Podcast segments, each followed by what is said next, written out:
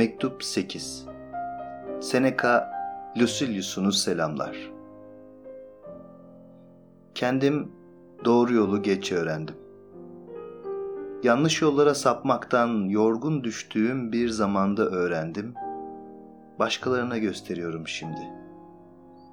Avaz avaz haykırarak diyorum ki, halkın hoşuna giden, rastlantının size sağladığı her şeyden kaçının her kapkaççı kardan kuşku duyun. İrkilerek geriye alın adımınızı. Vahşi hayvanlar da, balıklar da umudun çekiciliğine kapılırlar. Böyle değersiz şeyleri siz kaderin armağanları mı sayıyorsunuz yoksa? Hepsi birer tuzaktır. İçinizden hanginiz güven içinde bir ömür sürmek isterse, elinden geldiğince bu yapışkan nimetlerden kaçınmalı. Bu tuzaklara düştüğümüzde çok daha mutsuz oluruz. Avladık derken kendimiz avlanı veririz. O halde sağlıklı, iyilik veren bir yaşam kuralı olarak şunu tutalım aklımızda. Sağlıklı kalmak için ne kadar yeterliyse o kadar hoşgörülü olun bedeninize karşı.'' Biraz sertçe davranmak gerektir bedene yoksa ruhun öğütlerine pek uymayabilir. Gıda açlığı yatıştırsın, içecekler susuzluğu gidersin, giysi soğuğu geçirmesin, evler kötü havalara karşı bir sığınak olsun diyedir. Bir ev kerpiçten mi yapılmış yoksa yaban soylu alaca mermerinden mi? Önemli değildir aslında.''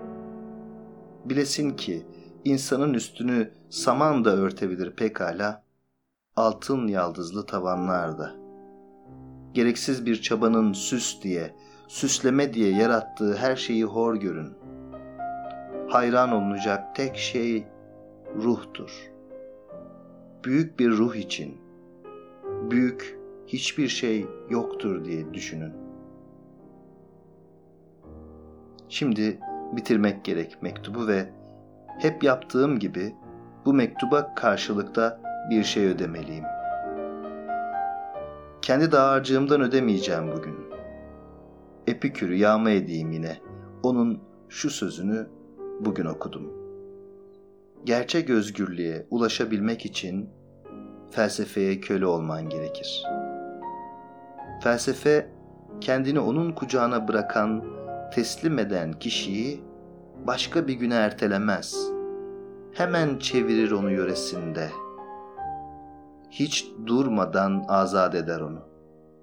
İşte felsefeye köle olmak bu demektir. Ola ki neden bizim düşünürlerimizden değil de Epikür'ün güzel sözlerinden bunca alıntı yaptığımı soracağını tutar. Ama sen neden bunları Epikür'ün sözleri sayıyorsun da herkesin sözü demiyorsun sanki. Publilius, gelip geçici kazançları kendi malımız saymamalıyız. Birinden dileyerek elde ettiğimiz her şey bir başkasının malıdır demiş. Bu anlamda bir sözün senin daha iyi, daha özlü söylediğini anımsıyorum. Kaderin sana mal ettiği şey senin malın değildir. Bir de yine senin daha da güzel, şu sözünü anmadan geçemeyeceğim. Verilebilen mal alınabilirdi.